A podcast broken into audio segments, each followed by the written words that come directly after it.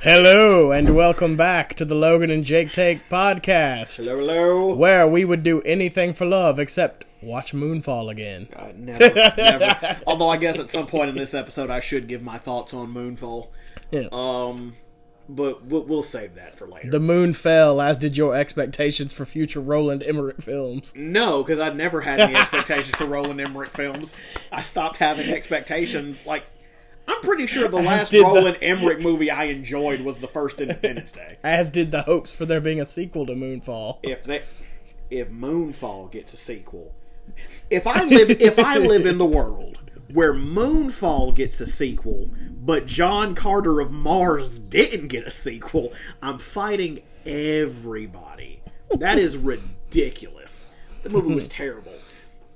Oh my god. Yeah, so um, welcome back, friends. Um, it's been a week. Um, Welcome back, enemies. If we have any out there, hello. uh, Logan, uh, how was your week? How was your time away? Uh. Um, tell us about last weekend. Um, we we already know what Savannah and I were doing. It was uh, watching Enemy Mine, which nev- Yeah, I, never uh, ever again. Yeah, you told me about that, and I listened to some of it on the last episode. Sounds like a horrible movie. It sounds It terrible. was worse than you could possibly imagine. Uh, and I will never watch it. I'm sure we're offending one person somewhere who's Probably. a huge Enemy Mine fan. I don't think the director of that movie listens to this, whoever directed it. It was uh, Wolfgang Petersen of Air Force One fame. Get off my airplane! What is with these like directors who can make really good movies and just giving us hot BS? I'm still talking about Roland Emmerich. uh, no, okay. So last week, I think I said it on the last episode I was on. Uh, for those who know me, uh, and I guess for those who don't, I do a lot of community theater. I'm on the board of directors for Camelot Theater Company, and we were putting on the production of Frozen Junior. Uh, it I was there Friday and Saturday for the evening show times. Uh, it went great. They all of the kids involved with it should be very proud of themselves. Uh, it was a wonderful show. If anybody that listens to this got a chance to go see it, I hope you enjoyed it. Uh, but we're on a we're on a brief hiatus at the moment. We've got some time off before we jump into the next show, which will be the adult version of Shrek. Very excited. Yeah, I used I to know. be. the- Uh, I- let me let me rephrase that because the way I sounded, it made it seem like it was going to be like a um. like the After Dark version, Right. variation of Shrek. oh, shrink. Um, we're we're doing, we're just doing the regular version of Shrek. Jesus. and adults can also audition. Uh, yes, uh, I think I know you've mentioned that you plan on auditioning Oh for, yeah, for the title role of I'm, Shrek. I'm glad you were able to Shrek yourself before Oh, we. Yeah, you wrecked yourself there. um, no, uh, yeah. So I uh, I saw Frozen uh, because I always go support Camelot because I was on the board there for about eight years as well. Um, great show. Uh, I was all uh, you know. It made a lot of money. I think it uh, had a lot of people there. The kids were excited. So Oh yeah, there were uh, the school showings all sold out. I want to say the Saturday matinee showing had about 420 something people. That is a So- hey that that's look we're talking community theater pandemic still going on theater's back So, awesome It, I, Um, I I've got conflicting feelings as a as a board member and someone who has done stuff with Camelot for for years now. I'm very happy and proud that it did such great numbers. Huge, huge numbers. Huge. huge numbers. It made seven billion dollars seven cajillion dollars. um, but as someone who dedicated 14 months of his life to doing Beauty and the Beast, which we did last February, a part of me is a little like miffed that Beauty and the Beast didn't do that. Like, like Beauty and the Beast did great. we did not do Frozen Junior numbers. Well, but yeah. it's not. It was not our fault. It was the first show, literally like right out of the pandemic. It was twenty. What we did twenty one. Uh, everything it was supposed to be in twenty twenty. Everything got shut down. We had to keep moving it back, and we finally settled on February. I forget the date, twenty twenty one. Uh, but we were still subject to social distancing, mask mandates, and all of that. And it just there wasn't a way for us to do Yeah. those kind of numbers Yeah. at the time. and it was a shame. I mean, it was it was something that we all, those of us who were like in it for the long haul and had spent 14 months working on Beauty and the Beast, which uh, Logan was Cogsworth, and I Indeed I and uh. I I had the privilege of playing the Beast, which was my dream role. Um, we had stuck it out for 14 months, lots of setbacks, venue changes, losing uh, cast members. Uh, I'd say to- we lost to a good. to- we lost a good like what third, two thirds of the original cast at one point. uh, just just from life, you know, a 14 month commitment is a long time to stay committed to a theatrical project. and a bunch of the people in it had like they graduated. Yeah, we had Like in seniors so- hi, graduate high school and they had to go off to college and they couldn't wait. Yeah. So we, you know, it was a very difficult experience for all of us. So much so that it's been a year. It's a year on from when we did it, and we don't. I mean, this is one of the only conversations we've had about it. I mean, we don't talk about it that much because No. it was not a pleasant experience. But I, I, I do think that the show was great, and I think that it is a shame, as Logan in, intimated, that we did not have the ability to predict, present it to more people because it deserved that. Now there are people who like saw the show and will come up and be like, "Oh my god, I saw you in Beauty and the Beast! Like you Mm-hmm. guys did a really great job." And you know, just toot our own horn. I think the horn. I think there are people who are still like, "It's the best show that y'all have ever done." I think it probably was just the level of talent and the level of preparation. Yeah. I mean, if let's face it, if we had taken that cast, even with the different iterations of it, mm-hmm. and and all the time we had to prepare, if that show didn't look and sound fantastic and probably better than anything else Camelot's ever done, then we would have deserved to get our butts kicked for that one. Yeah. Honestly, if it if it wasn't as great as it was, I probably would have been like, "I don't have any business doing this." if if people had not been all in on it that last time that we had to Yeah. to shut it down and move it like another three months out or whatever, I would have walked away. I considered it. Well, I, there were multiple moments throughout, like when it initially got when it got uh, postponed. I was like, "Do I really want to keep doing this?" There were multiple times where I was just like, "I'm just gonna quit. I just want to Yeah. quit." Like, because it got to a point where it just wasn't fun anymore. Right. And I was like, I've got a full time job. I've got other responsibilities. I just don't want to do this anymore. And it it was a little bit more difficult for me because it was the first time that I had been on stage since like we did the Outsiders in 2016. So I was already in my head like I don't know if like it's been a while since I've been on stage doing anything, let alone a musical. Anybody that knows me knows I'm not the most confident singer in the world. I think I can carry a nice tune, but I prefer I much more prefer straight plays. I'm, I'm not a big fan of the singing and dancing. Uh, and I was just like, I don't know. To go back to, uh, to to Rocky, I was like, I don't know if I've still got anything left in the tank. Like, I don't know if if this is what I'm supposed to be doing anymore. And honestly, up until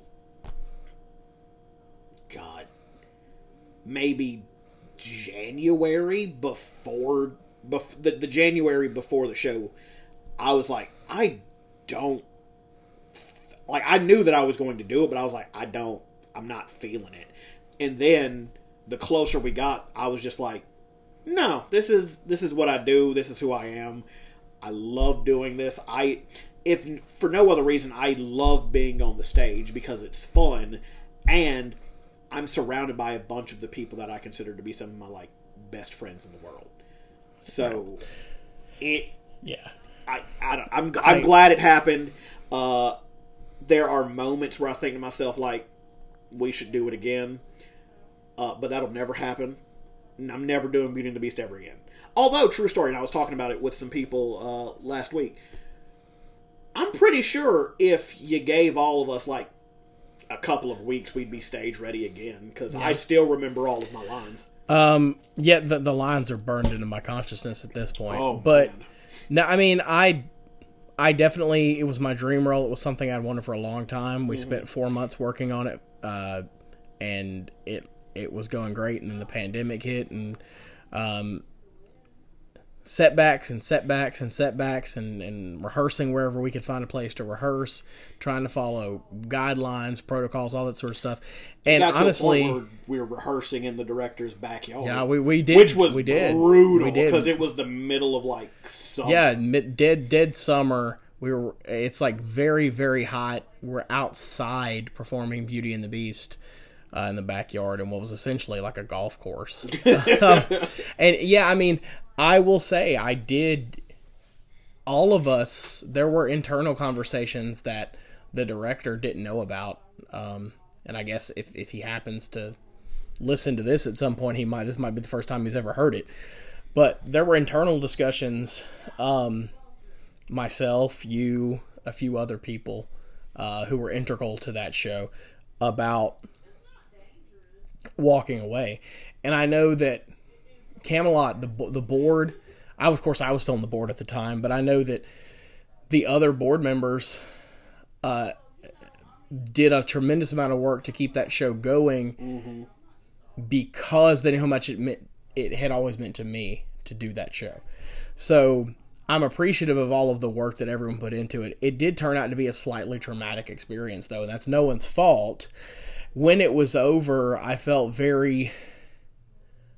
I felt instead of instead of a it's kind of difficult to talk about because instead of the accomplishment I always thought I would feel, I felt uh, a little bit empty. yeah. I felt a little bit it, something something felt off. So like I I was gonna I was very seriously considering retiring from acting because I've been doing this for a long time.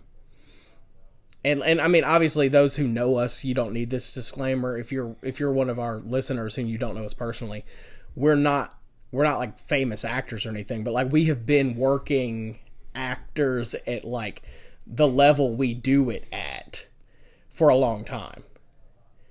And I very much was about ready to retire after playing my dream role.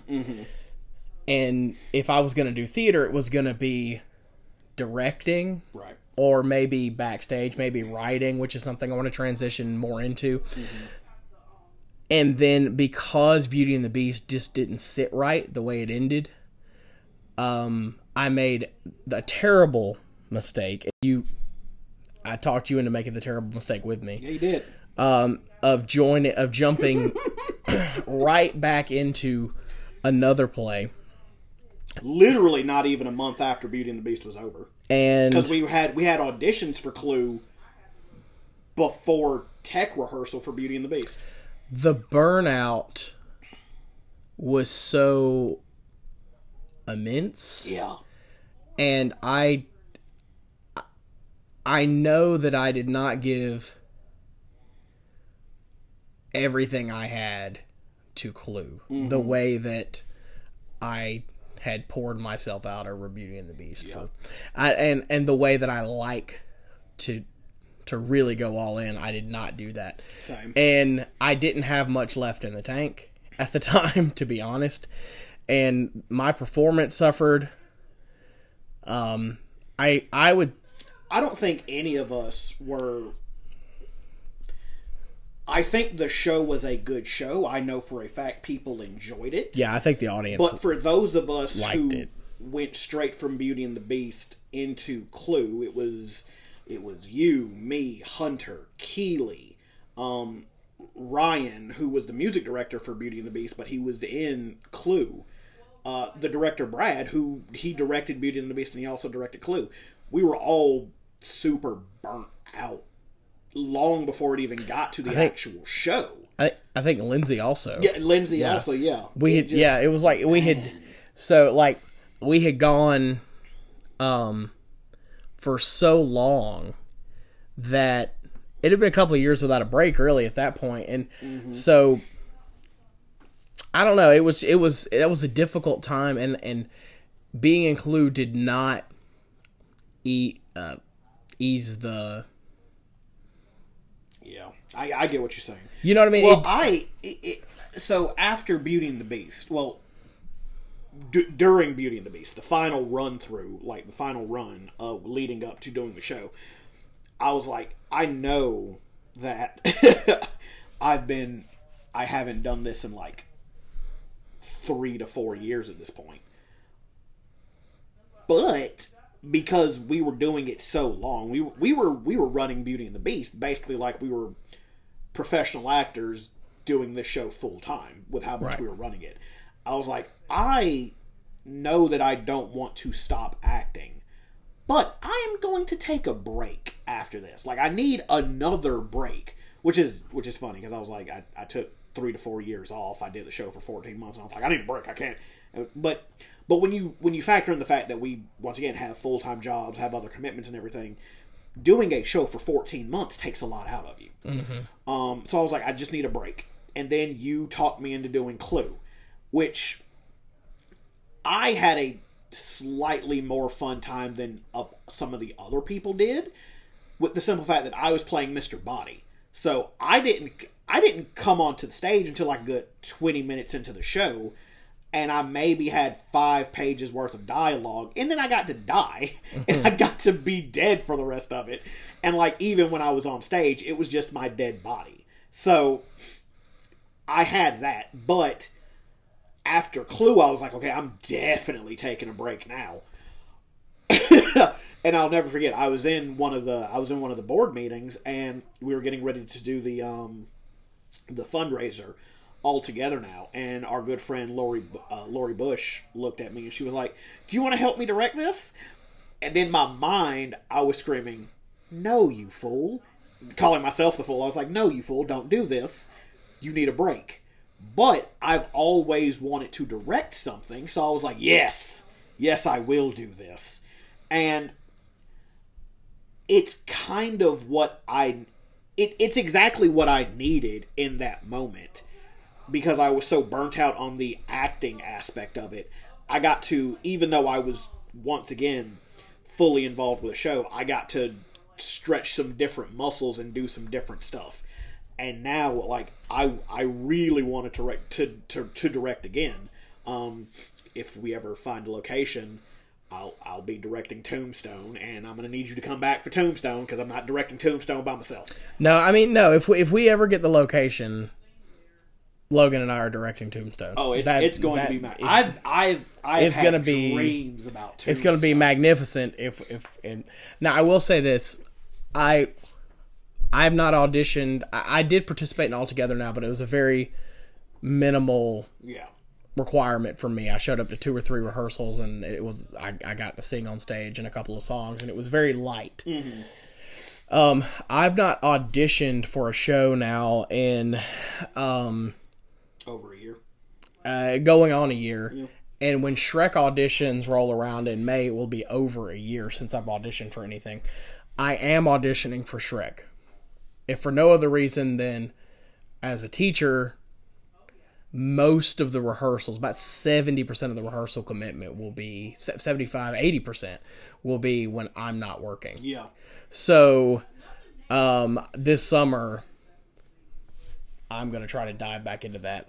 Uh, so I am, I am, I am auditioning for Shrek, and I'm auditioning for Shrek. I still have not decided if I'm going to audition for Shrek or not. I will definitely help out no matter what.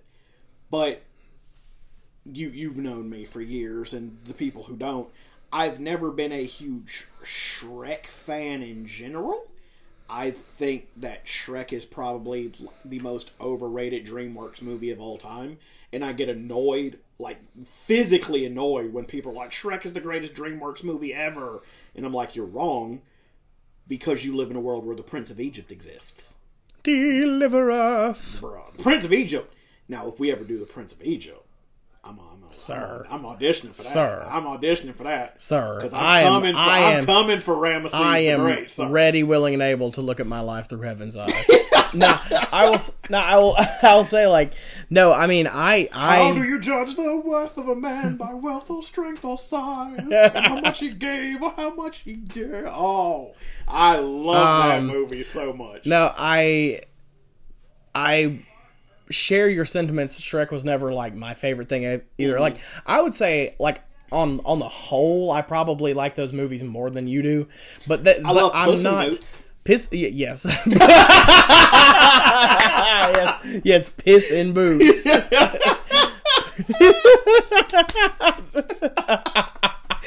oh, we do That's it live going, here, going on people. a T-shirt. We do it live. Um, yeah, yeah, yeah. I love Puss in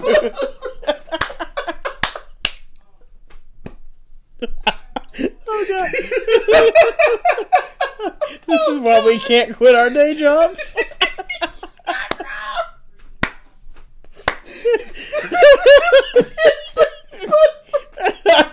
It's not funny. God.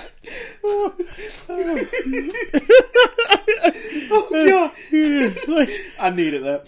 oh, oh. And What's Oh, really God. funny is I know Hunter's gonna be listening to this. We probably just got him fired because he just he probably just rolled out on the floor laughing. Oh, you're No, welcome. he'll be fine. You're He'll welcome, buddy. He's uh, he's still stuck at home with COVID. Oh, Get get better soon, Hunter. We love you, buddy. Ugh. Yeah, so um so no, I mean sh- the Shrek the Shrek franchise is not something something that I care that much about, but I will say I will say oh God. I actually am a big fan of the musical because Mm-hmm.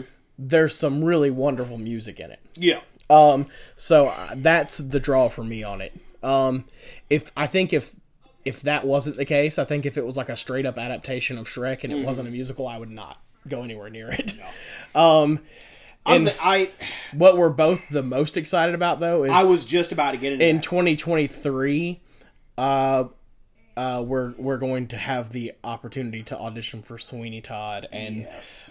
let me just say that's one of the that's that's another one of those dream roles. So I feel like having some the long-winded way of wrapping up this segment about Camelot is that having some time away. 'cause, You know, I also resigned from the board about six months ago to focus on my wedding and other things coming up. Having time away, not auditioning for over for, for a year, resigning from the board for six months, these sorts of things have given me the clarity I needed to start missing it again and get that fire back Yeah. in my plums. Oh my God. Yeah. This- no, I'm. Um, this episode is going to be titled "Pissing Boots on the Nile." uh no, but uh yeah, I'm. I'm really looking forward to Sweeney Todd, especially if I get the role that I want, because I feel like Same. I feel like that is going to allow because I I plan on auditioning for the role of Judge Turpin, um, and I feel like the, if I get it, that's going to allow me to stretch stretch stretch stretch. It's gonna allow you to Shrek your. Uh, It's going to allow me to shrek my acting ability. It's going to allow me to stretch my acting abilities in another direction because I've always wanted to play a bad guy. same. And I feel like, well, one, I've always wanted to play a bad guy, and two, I've always, I feel, and I feel like most people who act have felt this way at one point.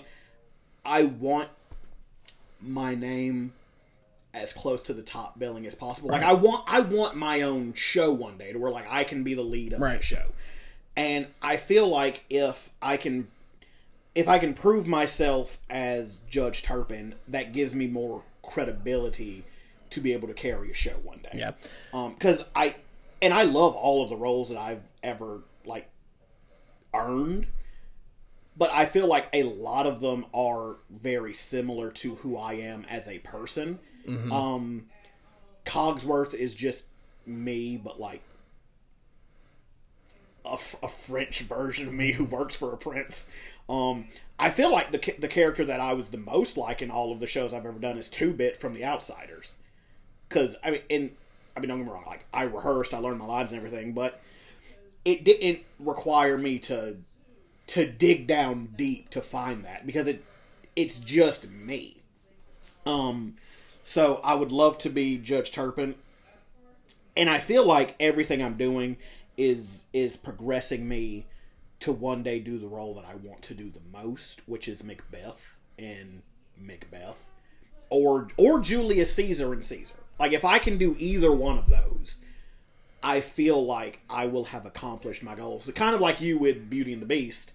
Like, and I know another one of your dream roles is Phantom from Phantom of the Opera. Mm-hmm. Like, if if I can if I can do Judge Turpin, then I feel like that's that's a step in the right direction of the type of actor I want to be.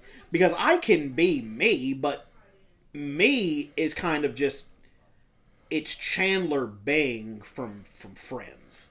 Like I can do that all day because it, it it's just my personality already.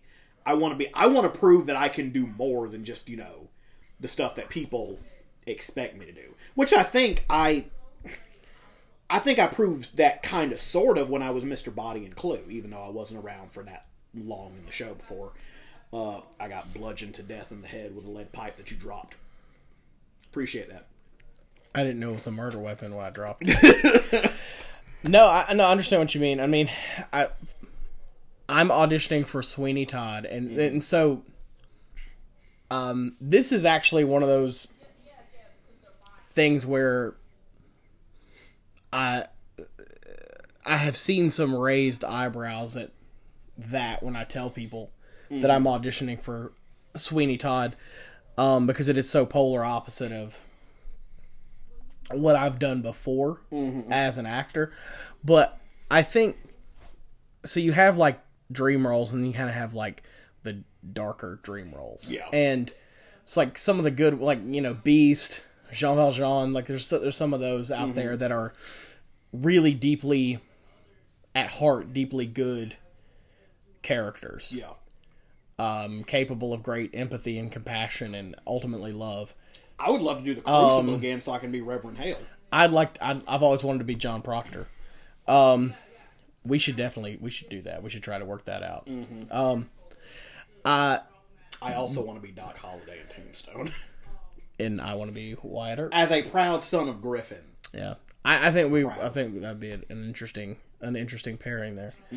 Uh, I want to be Sweeney Todd because I I have these dark dream roles as well. There's Sweeney, Phantom, um, and the reason for that is I was raised by two um, very loving, committed parents who taught me uh, right from wrong and impulse control at an early age. I have always been uh, a good natured person and tried to be stro- have strove in my life to be a good person Yeah. to be a good friend good relative good neighbor all those sorts of things and uh, there's a line in a Meat Loaf song where he says You've been nothing but an angel every day of your life, and now you wonder what it's like to be damned. Mm-hmm. And when I heard that line when I was like 16, 17 years old, mm-hmm. I was like, you know, that I was already acting. I was already a, an actor at that point. I was like, that right there, that is the best way I could sum it up. I spend my entire reality putting in effort to be a good person, to control my impulses, to tamp down my worst impulses. It would just be a lot of fun. And I think everybody would agree that, like, being. oh, God, I'm going to get to quote Harvey Dent on this episode, yeah. It. It takes a lot of work to be a decent, man. human being. especially in indecent times. Yes. And like I'm and we're not saying that because like we regret being good people. Like I think Not we all. like I actively try to be a good person, not because I expect some reward or something, but because I want to be a good person for the sake of being a good person. It's it's why Superman is my favorite superhero. He does good just because he wants to do good.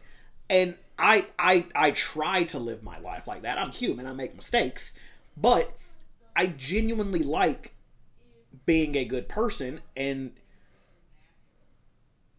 there but because of that there are moments to where like and specifically like acting where I want to see how the other side lives.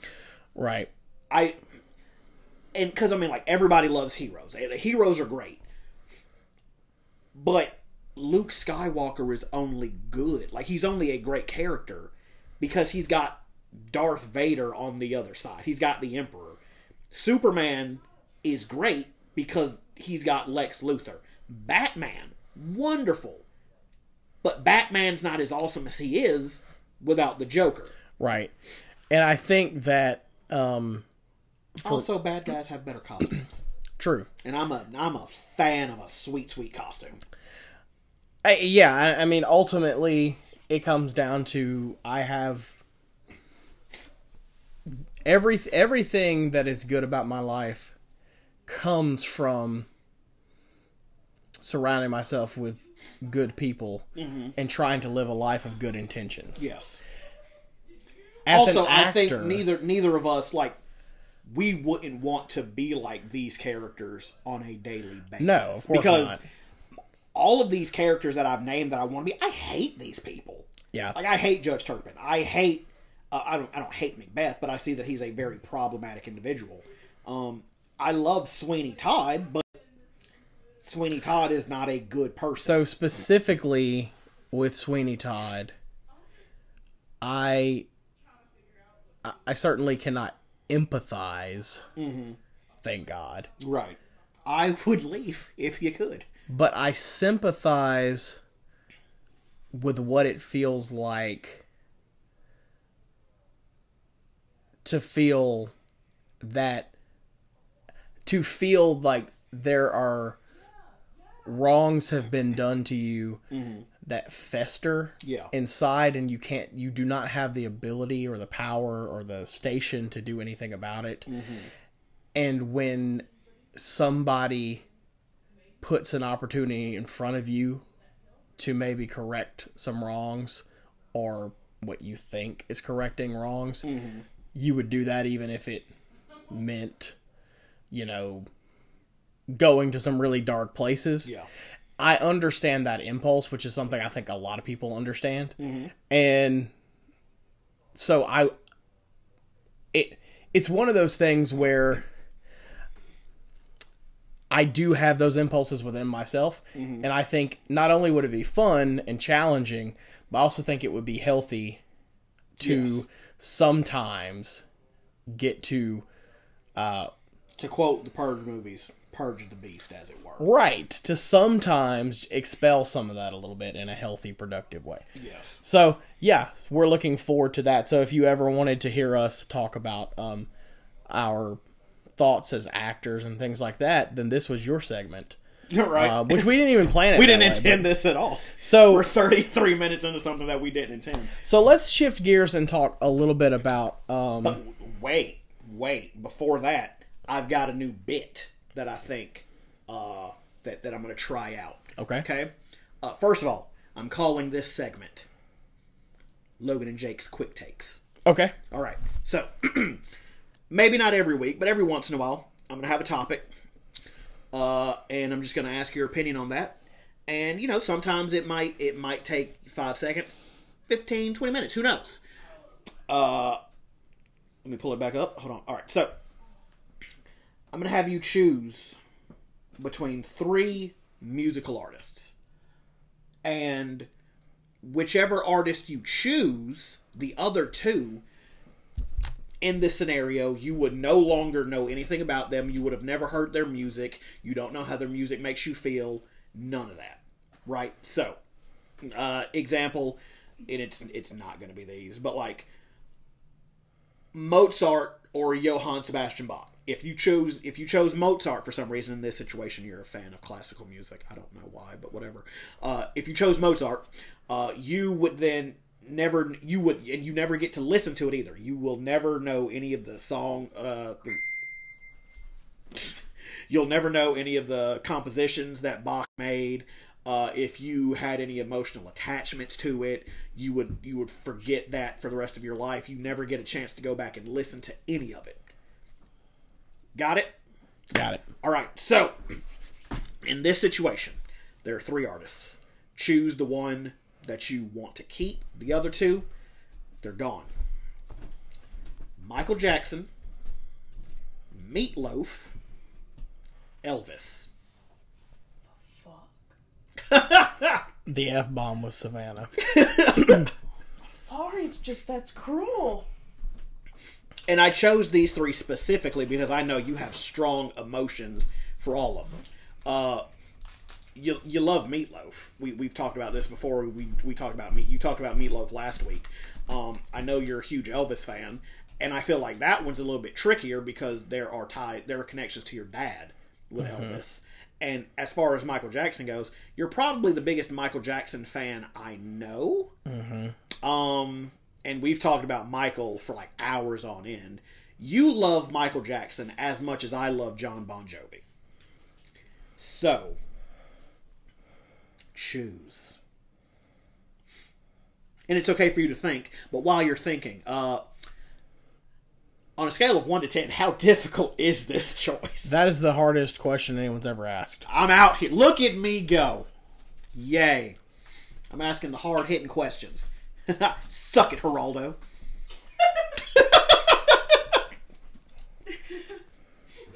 I needed this. Uh, Um. walk us through the process. Okay, Okay. so let, let's take it. Let's take it artist by artist. If you choose to get rid of Michael Jackson, right? Uh, there's no more Thriller.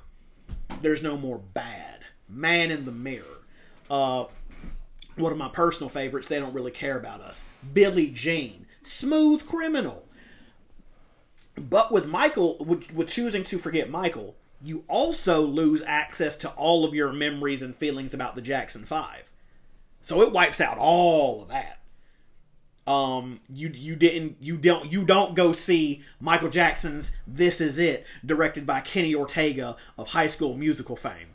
Um, you you probably still know who Orianthi is because she did that one "According to You" song that was blowing up the airwaves. And what was that like 2008? We just knew she was going to be the next. Does this also include ditching the Wiz, or can he see the Broadway musical? No, he has no access to the Wiz because he has no he. What? No, no, no. Uh. Wait, I did, could've Michael seen- Jackson create the Wiz? No. Then yeah, you can still see the Wiz. I could have seen the but Broadway you musical. you would just yes, you can't see the one with Michael Jackson, but you can see the Wiz. Uh, if you choose to forego Meat Loaf, uh, I would do anything for love, but I won't do that. I lose Rocky Horror Picture You'd Show. lose Rocky Horror Picture Show. You would lose that one season of Celebrity Apprentice.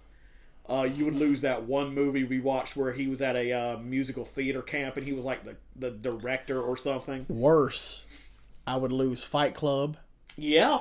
Tenacious D, in the Pick of Destiny. Yeah. Yeah. Your brother's better than you. Jesus loves him all. but but if you if you choose to forget Elvis, um you lose you lose a lot. You lose I did not intend it to be this difficult, but you lose that one personal connection with your dad. Um not that that's the only connection y'all had. I mean, you know what I mean. Um also even though I don't, the wedding's not going to be there anymore, you would have had no reason to want your wedding at Graceland Yeah.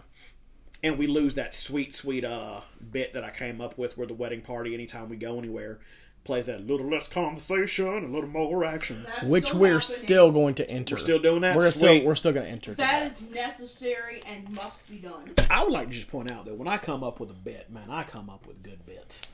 Exactly. Um, okay, so I'll walk you through the process on my end of this. Mm-hmm. Okay.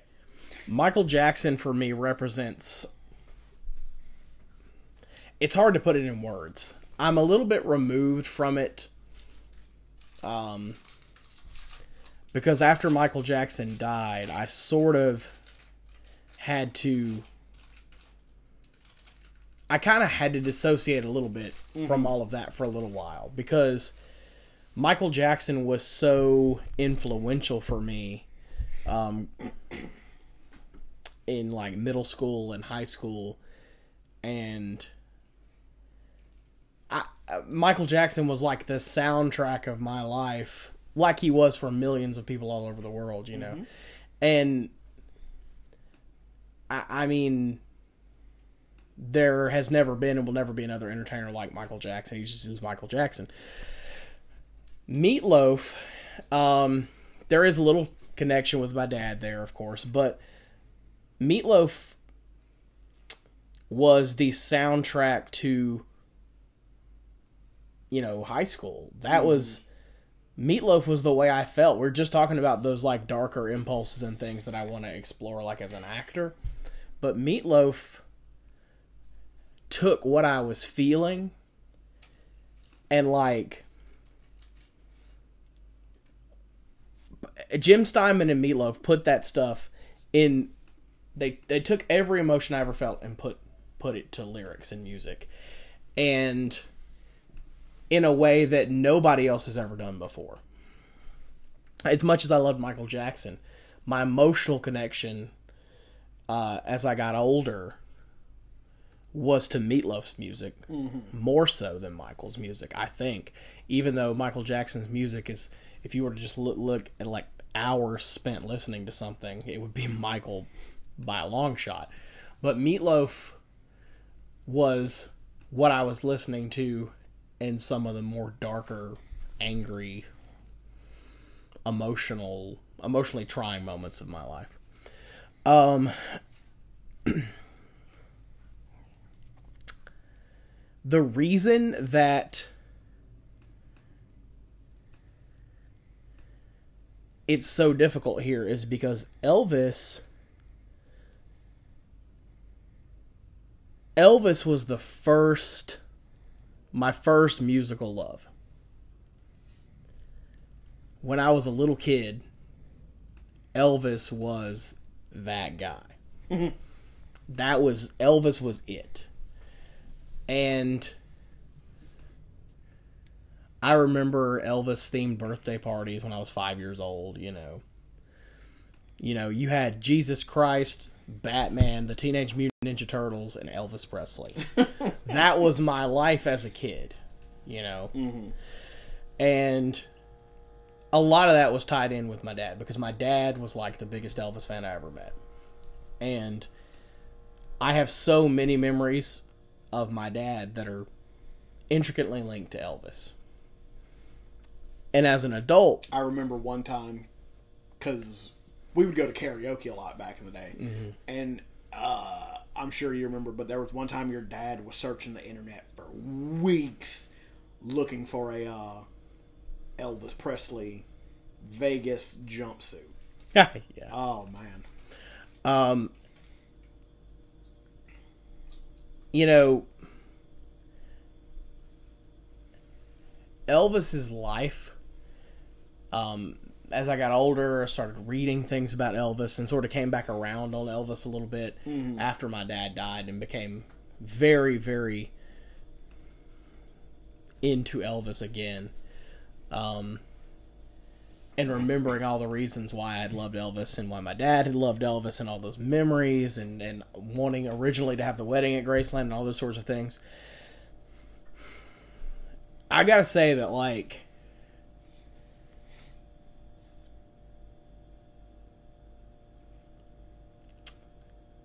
and I understand why this is not the case for everyone. I understand why for some people it would be other artists like Michael Jackson, um, like the Beatles, like the Rolling Stones, you know, whoever it was, uh, Bowie, Prince, Queen, you know, whoever it was for people, Elton John, Billy Joel. You could name all these different tremendous talents, Bob Dylan, you know. Mm-hmm. But for me,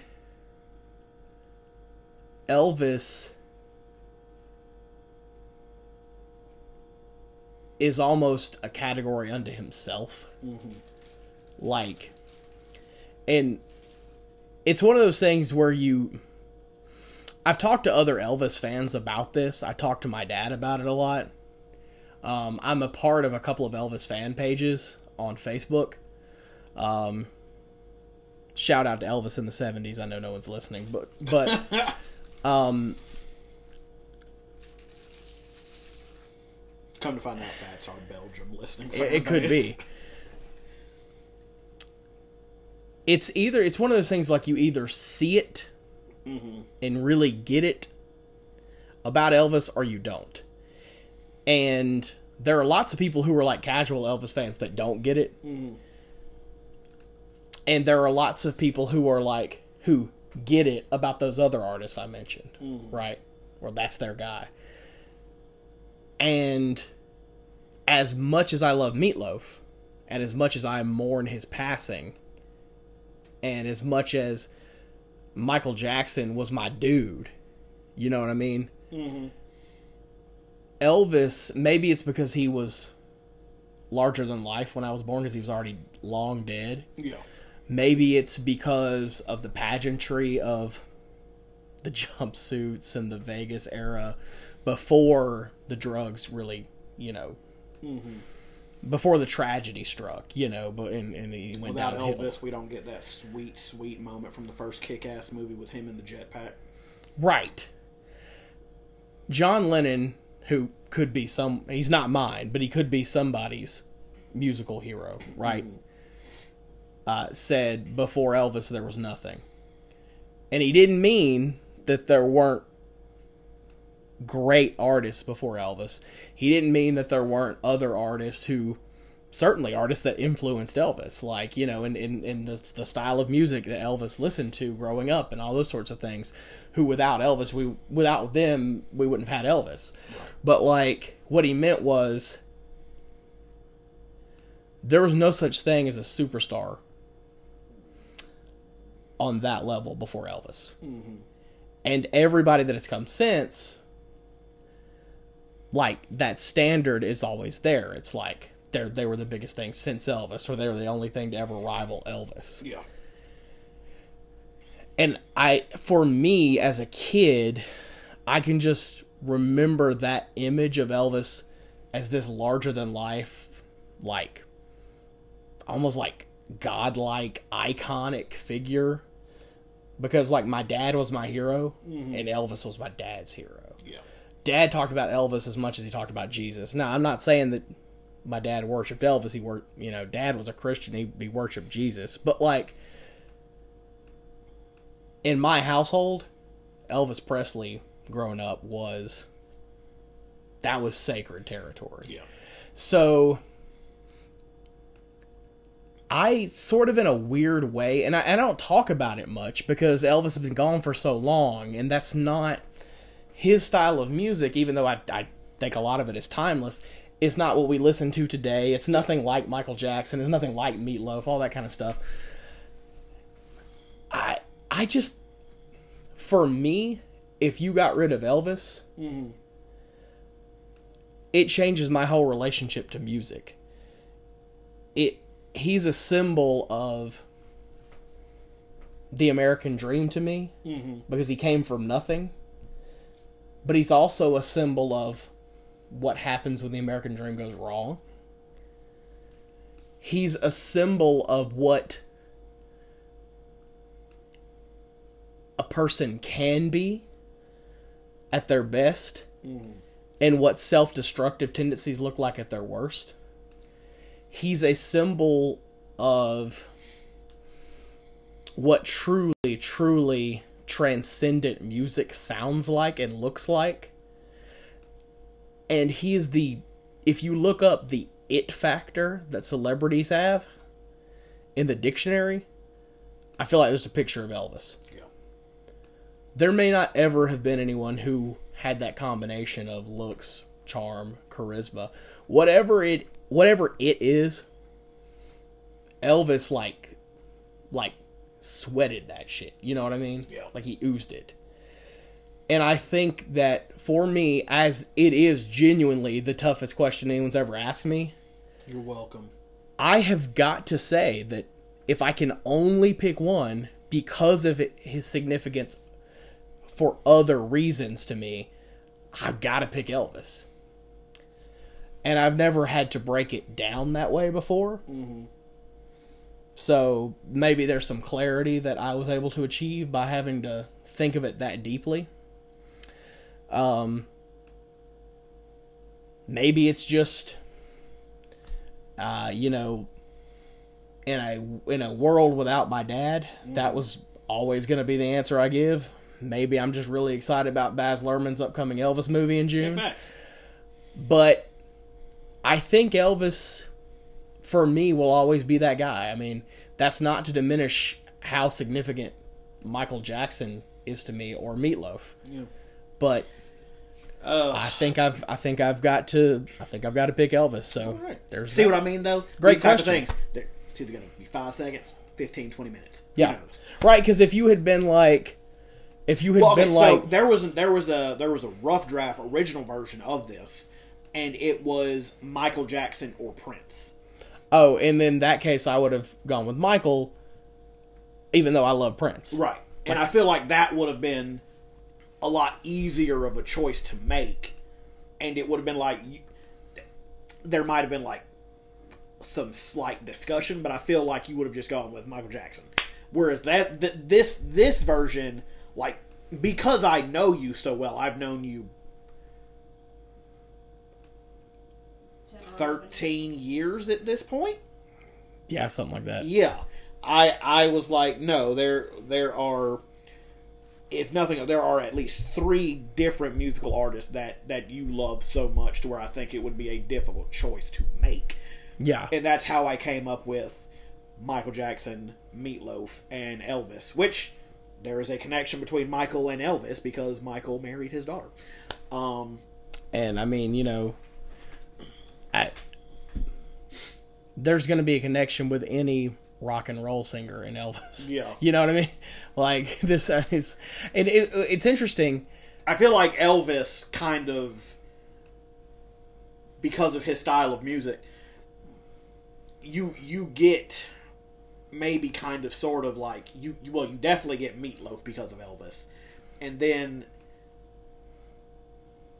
if if because Elvis Elvis is the king of rock and roll Michael Jackson, the prince of pop you got it's mm. it's music royalty like just Right. It's all, it's all it's together Yeah, and I, I think you get like, I think you in the same way that you see Michael's influence all over the place. I think you still see Elvis's influence in vocal technique, vocal Yeah. performance.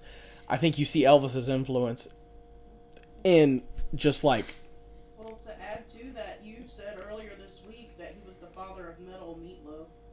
well, Me- Meat Loaf. Meatloaf used to be called the um, by some the Godfather of heavy metal, and the reason they called him that was because his album Bat Out of Hell came along sort of at the tail end of like what we think of as traditional rock and roll because it was giving way to what would become metal. You know what I mean? And and like there are these little like it's Bat Out of Hell was kind of a in some ways it was Steinman paying homage incidentally or otherwise to Bruce Springsteen, late late late 70s Springsteen, which was also a a bridge between rock and roll music and that like late 60s 70s radio rock that became that eventually transcended that and became something like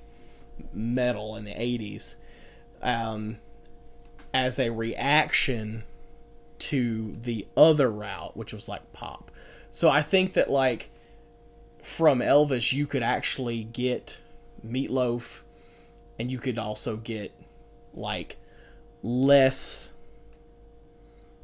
less hard um stuff. You could get and, and Elvis, as he got older, one of his last albums was like very country oriented. I think there's a there's a whole lineage there that like, um, if you, if you look at it, um, I see the. This sounds like overly poetic, but like you'll know what I mean. Like I see sort of the the ghost of Elvis, um, all over the place in the music industry, and I I'm not someone who's like in the music industry, so like I can't articulate it that well, but like I have heard musicians talk about this about how Elvis is like this this thing that is very present, the way Michael Jackson is, the way the way that like the the Rolling Stones are to a lot of uh, bands, the way that the the, the Beatles were to a lot of bands, you know. Um, it's not like Elvis was like alone on an island, but I just there's a there's this like slightly otherworldly quality about Elvis that doesn't I've never quite been able to put my finger on that to me is not tainted by some of the things that some of my other favorite artists Yeah. they're like um and and I mean I won't ramble about this like I I categorically like do not believe that Michael Jackson abused children. I do not believe it. I never believed it. I don't to this day. But his reputation took a serious hit because of the allegations, and we know Michael Jackson did have a very severe arrested development. We know that he um, had a lot of problems. We know that he he had extensive surgeries um, on his face. We know that Michael did not handle the pressures of fame well. Yeah. Of course, the only person who had ever been that famous was Elvis. And Elvis didn't handle it well either because there's no blueprint for that. You know, I wish that they had been able to talk to each other about it. If Michael, if Elvis had lived another five or six years, Thriller would have come out and then they might could have saved each other. You know what I mean? Like, um, I think about that all the time. And I think in a future episode we uh we definitely need to talk about some of our favorite musical artists of all time and more specifically like our top right. five favorite albums. Yes, I'd love to do that. That'd Yeah. be fun. So, um, that was a good one. So that was a really I good one. uh, I don't want people to expect every week or every question to be this uh, in depth. I think you started with the hardest question you could ask me. Now I know that you've probably got some other ones up your sleeve, and Oh, I'm, yeah. I'm scared to know. But, but Oh, uh, one of them is just like which animal would you rather fight? God, that's a tough one too. Yeah. Oh, I, I there there there I, I, there are two options. I'm not going to give it to you now, but maybe next week. I know between the two which one I would choose, but I I know for a fact I'd probably die either way. Although, side note, then I shall die in the quest. okay, Zod, calm down. Uh, um, uh, uh, uh, no, but uh, randomly, if I did have to randomly fight an animal, uh, it would probably kill me. But I'd fight a cheetah Well, you would have to like because of all the big cats. I feel like the cheetah's got the smallest head. you would you would have to like also stand your ground because there's no way you could run from it. So- Exactly. Like, yeah, well, that's the thing. Like, I can't outrun it, so I got no choice but to stand and fight. Also, if I die, I was killed by a cheetah. But if I win, and this it's all it's it's it's all good. It's gl- it's guts or glory. If I win, I am forever known as the dude who fought and beat a cheetah. nice. Once again, I'm probably gonna die though because it's a cheetah and it's faster than me, and it would be like fighting Hermes for all my Greek mythology fans out there. But with that, All right. let's uh, Uh, let's, let's take ri- a quick word from Uh, our quick word from our sponsor, uh, and um, yeah, yeah. when we get back. Murder, death, train tracks, rivers. It's going down. Did you say Dune? oh, Like the Doom song. well, that's like Dune was a couple months ago. All right, we'll be right back. So, Logan, um, before we start talking too in depth about um, the Hercule Poirot films, what? I just wanted to see what you would say if I butchered the, if I butchered Poirot's last name.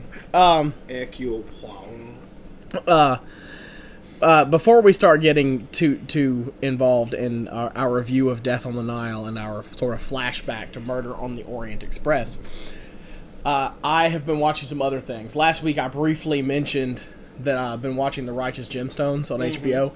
That's like the funniest thing I've ever seen. So uh, I know you saw like an episode or two. Like I think I watched the first you were gonna episodes, yeah. you're gonna really dig that. It is Nice. hilarious. Um, John Goodman, Danny McBride.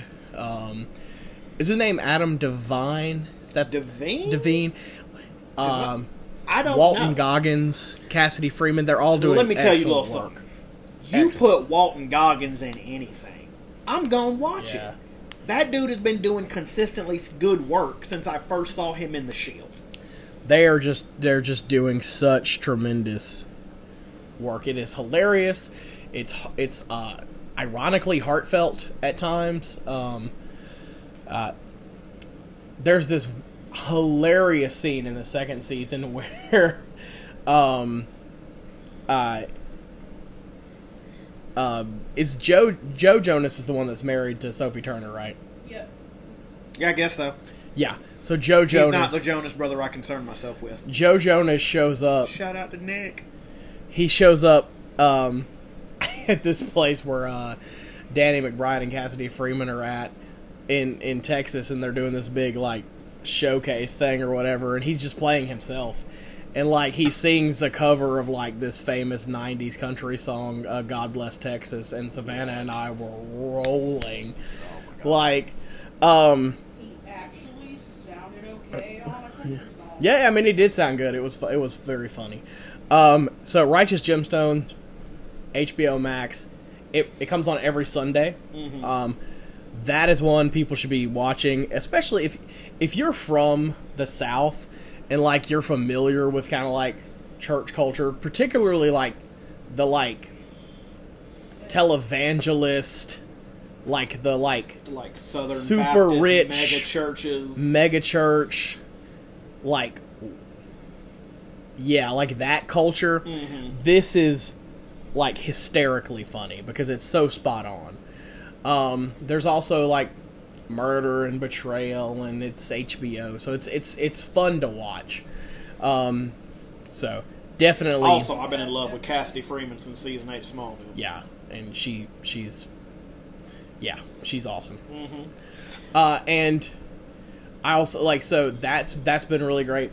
Um even though you and i have talked about this before like neither of us were actually like excited about it per se because we both think the character is like overrated uh i did Oh yeah, Boba Fett. I did check out Book of Boba Fett.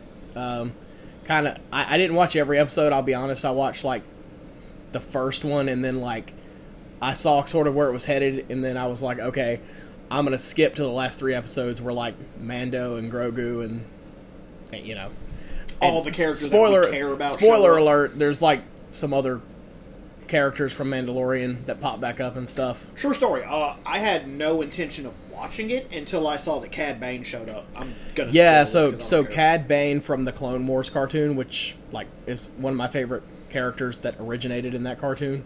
Also, Cad um, Bane, far superior bounty hunter to Boba Fett. I, and he's like really he, he's he's dope. He looks great, he's dope. dude. Oh my god. He's also, uh, It's and I- it's the voice actor who voiced him in the yeah, Clone Wars. So yeah. Um, I also watched just a bunch of the clips because I saw all of the cameos that came in like the last couple of episodes. Um, and the clip that I enjoyed the most was actually the brief uh, scene with Luke and Ahsoka yeah, that was because really cool. because like okay, so it's significant for so many reasons, but mainly because Ahsoka Tano is the one and only apprentice of Anakin Skywalker while he was a Jedi. Right. Um, and Ahsoka is like everything that happens with Ahsoka in the Clone Wars is so pivotal to what causes Anakin to go down the path of the dark side in Episode Three. Like he becomes disenfranchised and disillusioned with the Jedi Order because of how they treat Ahsoka when they think that she became a terrorist. and she left the Jedi Order, and honestly, it's so emotional in the final season of the Clone Wars where they see each other again briefly because she shows back up. Uh, and they're going to go help the people of Mandalore, I believe. I haven't watched the final season since it aired. But then immediately Obi Wan and Anakin have to leave and go back to Coruscant. And the final season of Clone Wars runs concurrent with Revenge of the Three, ep- uh, Re- sorry, Revenge of the Episode 3, Re- Revenge of the Sith. And there's a moment where Order 66 happens, and Ahsoka can feel it just like Yoda, and she senses Anakin's fall to the dark side and all of that. So, fast forward 20 plus years later, where you got Ahsoka, who I don't care. I'm going to call her Luke and Leia's aunt because she's she's Aunt Ahsoka to them. Um, it's so great seeing her interact with Luke, and then when Luke is like talking about Grogu, he's like, "I really wonder if his heart's in it." She looks at him and smiles and goes, "You have so much of your father in you," and it's just nice to hear people talk about how good of a person Anakin was, because yes, Anakin did some vile and terrible things as Darth Vader. And I feel like sometimes people gloss over the good aspects of that character because of all of the evil stuff he did, when in reality, I view them as two completely separate di- separate individuals. So, even though he's full of bullshit, uh, I agree and I understand where Obi Wan's coming from, where he was like, Darth Vader killed your father. And to, it was just. It's hard to put it into words how it made me feel. But it just made me feel so happy, and I was like, I want more interactions with Ahsoka and Luke. Like, put CGI Luke Skywalker in everything. We know we're getting the Ahsoka series. Have them team up looking for Ezra Bridger. Because I mean, Ezra, that- Ezra's, st- Ezra's still out there from the Yeah, end of uh, Rebels. Rebels, yeah. And honestly, I think what's coming down the line, and I heard this in another podcast I listened to. Shout out to the Weekly Planet. Um, but I agree with them. I think they're slowly perfecting this deep fake technology stuff for the mm-hmm. older char- for the for the mm-hmm. for the legacy characters like Luke, Leia, Han, so that they can bring in Grand Admiral Thrawn back from the events of Rebels and basically have that be the threat before all of the stuff that we see in the, the Disney sequels. Mm-hmm. And honestly, if I get like even if it is deepfake, but if I get OG trilogy Luke, Leia, and Han with Ahsoka fighting Grand Admiral Thrawn, dude, Disney would have they would have redeemed all of the like screw ups they had with the um the sequel trilogy if that happens. So, so let's talk about the deepfake techno- technology for a moment because we are struggling to get to the tales of Hercule Poirot, so so this is this is interesting right? because there's a controversy starting to brew over. So like when when when Luke showed up at the end of uh, Mandalorian season two, it was very brief. It was uh, it was CGI, Right. um, not bad CGI, but wasn't the best. It- it was not wasn't- great. Right. We've we've seen some C- CGI young Leia before. We've seen also not good. we've seen CGI um, young Luke. We've seen we've seen Peter you know, Cushing. Peter Cushing, um, and now the de- Different franchise, but Paul Walker, right. which I would argue We looks saw the best. CGI young Jeff Bridges. that looked terrible, So but that it works because of the setting that it was that in. Right.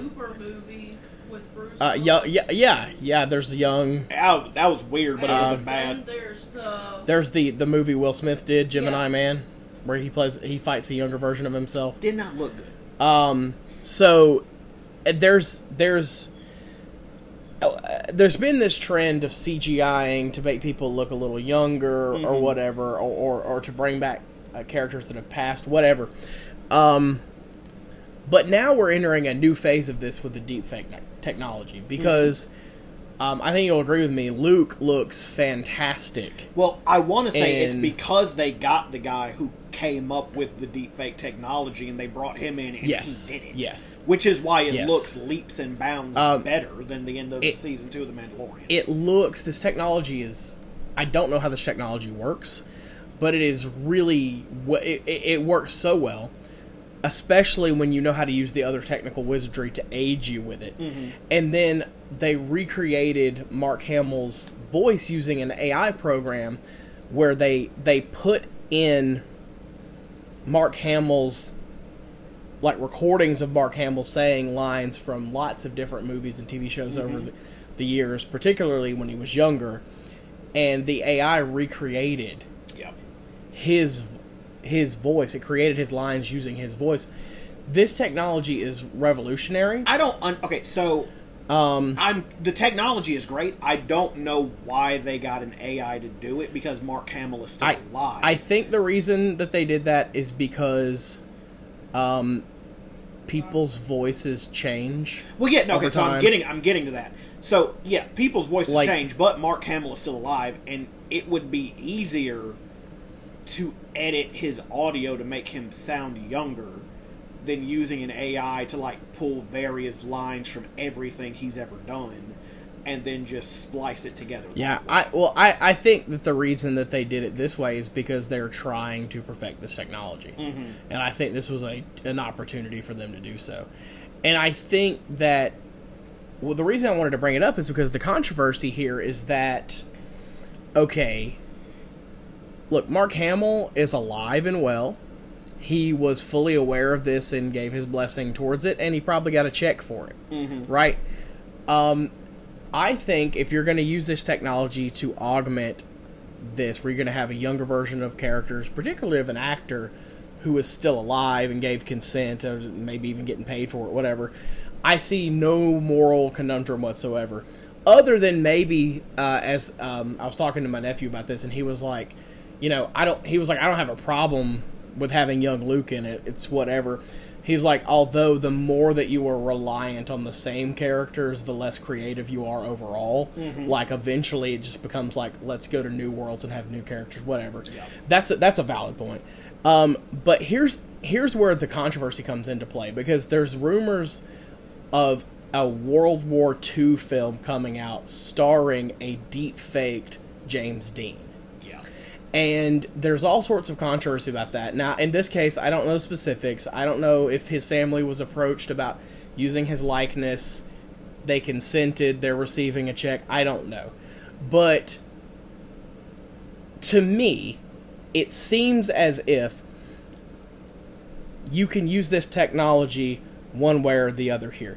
You can use it with permission from the person, either uh, while they're alive or through a contract that extends beyond their death, where their family and or state keeps getting paid for it, uh, and the blessing of the family, whatever.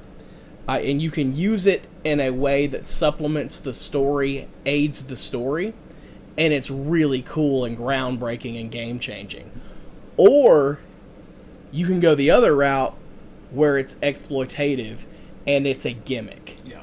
and you're just using dead people. I- okay, and so- at that point, I think it's problematic. I fall in the middle, but lean closer towards the first one. With I don't think it's a problem as long as it it's a property to where you already own the likeness of that character. Yes. So for Star Wars, you own the likeness to Luke Skywalker, Han Solo, uh, uh, Grand Moff Tarkin, Princess Leia. You already own these characters. If you want to like deep fake and CGI these characters into something, you should have that right because it's your intellectual property. You can do that. Or like with the Fast and the Furious, you you own the the the likeness to Brian O'Connor, so you can add him into these movies.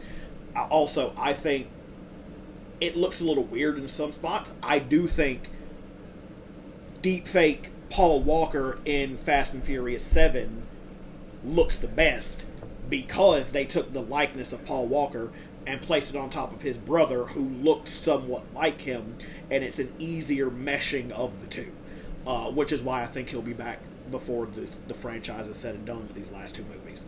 Like you're not you're not gonna convince me until the credits roll that Brian O'Connor's not gonna be in the last two Fast and Furious movies.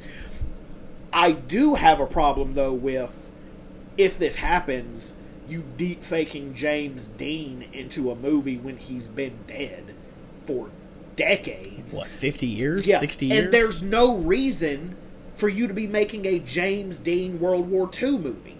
There are a plethora of actors who are just as good, if not better than James Dean, that you can just hire to be in the movie. It's also. Who who is going to go watch it? Who who's going to see the trailer for that? That's not like old as balls, and I don't mean that as like an insult to people, but like unless you're super old, James Dean's not going to be an attraction to go watch a movie. right. Like if I see the trailer and I'm like, "Is that James Dean?" That's not going to make me want to go watch the movie. I'm gonna be like, "That's weird," and I don't care about James Dean enough to go watch a James Dean movie. That's not even a real James Dean movie. right. It'd be one thing if like, I and I'm upset that I can't think of a, a James Dean movie off the top of my head right now. Give me something. I can't either, to be honest with Cool. you. Oh, I'm glad I'm not alone. This here. is someone who died about 30 years before we were born. cause. But Boom. there we go. There you go. Uh, we have lost all. I, well, no, I probably could have come up with at least that one if I'd had maybe five minutes to think, but we don't have that luxury here we on don't. the podcast. this is a, this is a, this is audio. I'm a medium. classic movie and animation fan. That's my wheelhouse. But like, it'd be one thing if they were like, "We've touched up the the visuals on Rebel Without a Cause. Come watch the new remastered uh, Rebel Without a Cause." That's one thing.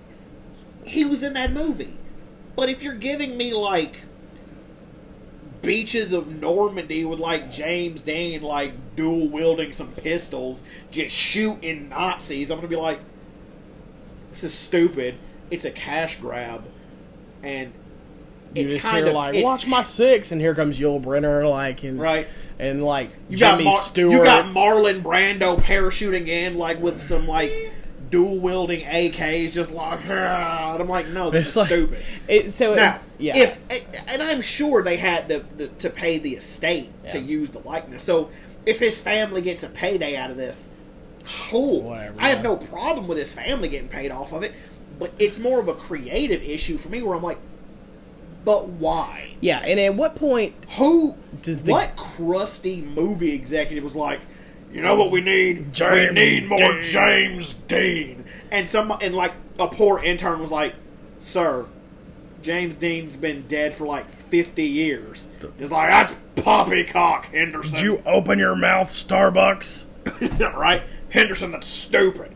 We need more James Dean. I don't care what it takes. Get me James Dean.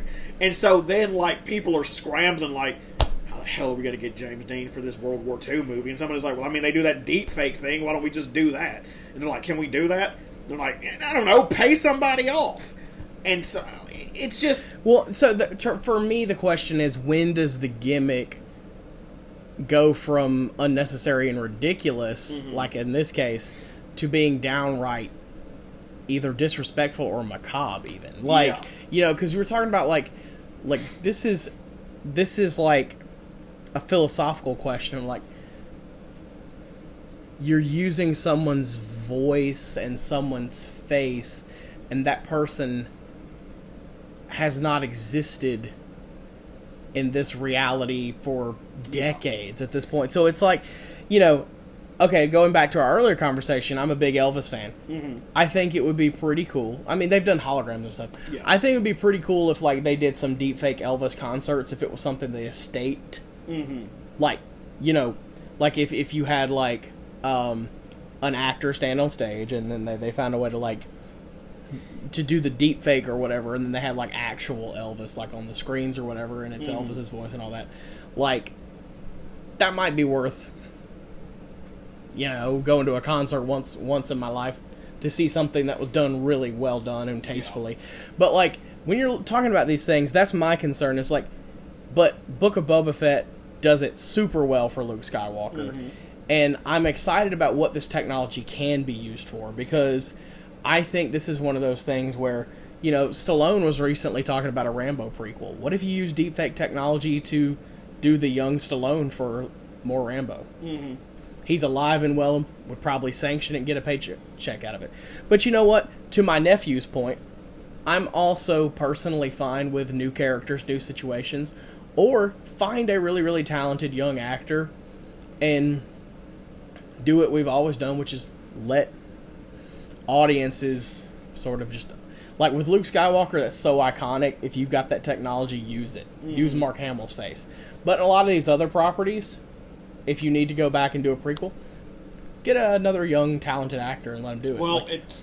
and it, I'm not it a even fan worked. of the movie, but it's what they did for Solo. It yeah, it even worked in Solo. I mean, you know, you know what I mean? Like, like, you know, it it it's just one of those things where I'm excited about this technology. I just want them like everything. I want it to be done in service of story in an ethical manner, uh, not as a gimmick done in a non-ethical way. So what I'm hearing is, uh, if you die before we finish our Black Spire universe movies, I would that I, I can s- deep fake your face onto yes another actor. no I've Sweet. I have always said that if someone would give me a contract asking my permission to use my likeness and my voice in films or something after I was gone, mm-hmm.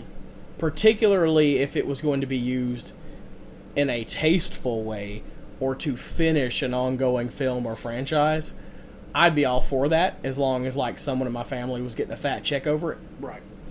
Um, yeah, like I wouldn't care, but like it may, would make all the difference in the world to me that somebody asked. Yeah. you know what I mean. Like, People are going to be listening to this and going to be like, what But- but I also Black wouldn't be- universe? we'll we'll we'll have a podcast about the Black Spire universe one day.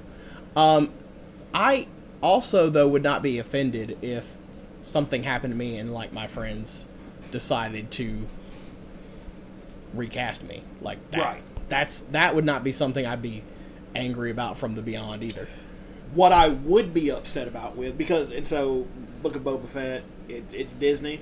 I would be upset if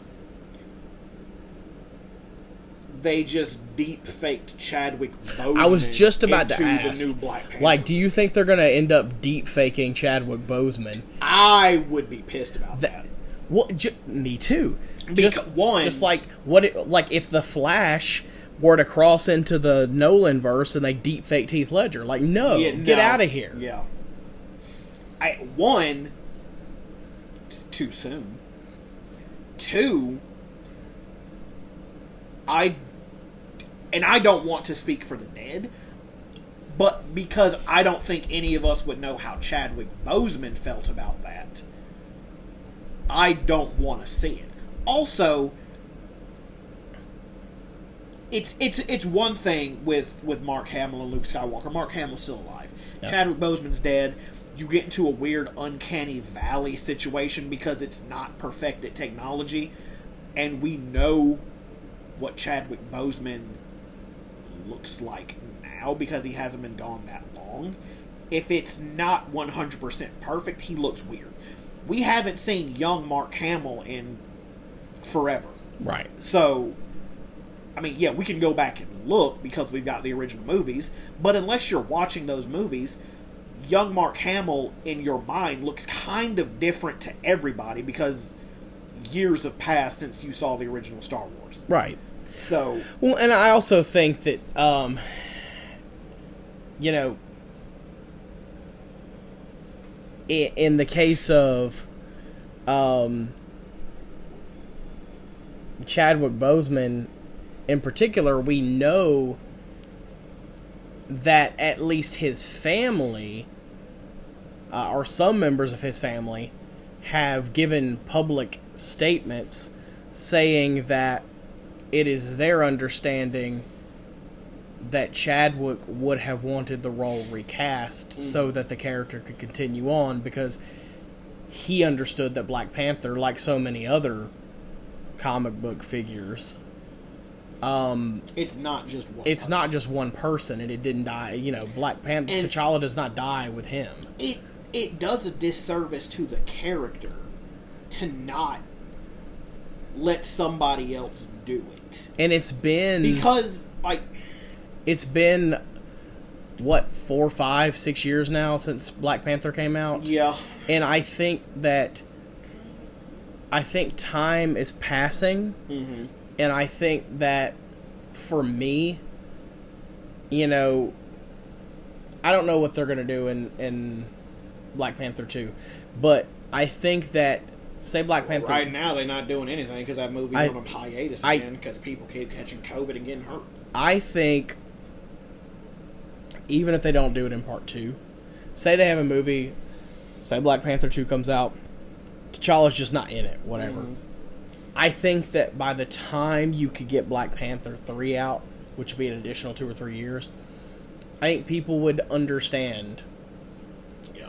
that you like that you make a decision to recast Chadwick Boseman. I think, especially if his family would be willing to I come out uh, at least one more time and say, "Look, we are okay with it." I don't understand the reluctance to recast the character anyway because that m- Travis is that movie that I don't know. Um, I well, mean, yeah, you could, but there's a lot of stuff going on behind the scenes with that actress to where that I doubt that's going to happen. which she's a good actress. She is a good actress. She's in the movie that we're, going to get yeah, around to talking about. it. some We're going to talk about Letitia But- right here in a moment. the character of T'Challa means so much to so many people now. Like, and it's obvious that movie did numbers. I know it did numbers because I still have nightmares about working those first two weekends of Black Panther at the movie theater. Yeah, But obviously, and like, I'm not going to get into the conver- into the conversation of like you know representation and all that stuff, which I do think is very important. But there is a large group of people who relate to the fact that even though technically we had Blade first, although actually we had Robert Townsend's Meteor Man first. That's that's a deep cut You tho- also had who know. Hancock. No, we don't. we don't have Hancock. I'm talking about non-problematic black superhero. Hancock was problematic. So was Blade. Wesley Snipes didn't pay his taxes. That's problematic, even though I don't want to pay mine either. you had Shaquille O'Neal's Steel. We did not have Shaquille O'Neal Steel because that was a terrible movie. As you can all listen to on our four hour podcast from a couple of weeks ago. Um but no, you had you had a a, a black role model that young black children could look up to. Who like it, it is one it is it is nice to look onto a movie screen and see someone that does look like you.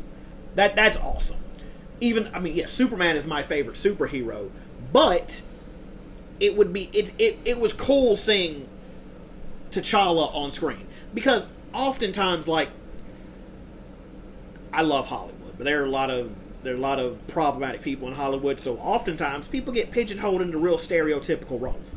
Um, it's nice seeing an educated, intelligent black person on screen who isn't just, you know, insert gangbanger number five here or angry black man because we get angry black man a lot. I'm tired of angry. I'm tired of. I'm tired of. Uh, I'm tired of gangster. I'm tired of angry black man. Tired of um, the magical Negro. Although I feel like we've gotten somewhat away from the magical Negro trope nowadays, thankfully. Um, and it's it, it was it was just nice that it was something new. It was something different. Don't sideline that because the actor has passed on when it, it, it's it, the character's been been rewritten so many times. It's a comic book character. You have the fucking multiverse, if nothing else. Just bring in a Black Panther from another multiverse. Yeah. That explain it away. Hell, bring back Michael B. Jordan and just say this is T'Challa from like Earth fifty two point nine C, and be like, here's here's your new Black Panther. I I just I don't. I or feel like they're just, just, be a, like in this universe, Killmonger was the Black Panther and he was good. There you go. That hell, that way, hell, that way, you get you get Black Panther and you get Michael B. Jordan back, which is what we all want. And that'll that'll keep him busy from his Speaking of Michael B. Jordan, bullshit speaking of speaking of Michael B. Jordan, Creed 3D. uh, Creed three, yeah. But speaking speaking of, of Creed, Michael B. Jordan, and like like iconic black characters that are not super problematic, Apollo Creed. I feel like T'Challa was like like on a much bigger scale and certainly for modern audiences. But I feel like there had to be some kids like in the seventies and eighties who were like, "Hey, Apollo Creed is that guy." He was that guy, and then they kind of shat on that by having him cheat on his wife and having a kid out of wedlock with somebody else. I mean, that's the thing everybody does. No, it's not. Oh, It's not a thing everybody Well, does. well, I, well. Hang on. I don't mean that. Like, I don't mean that. You you took that the wrong way. I don't mean that literally. What I mean is, what I mean is, well, not well. No, like literally, I didn't mean that literally. You just took it literally. What I'm what what I was saying is, that is a thing that like anybody of any race could do.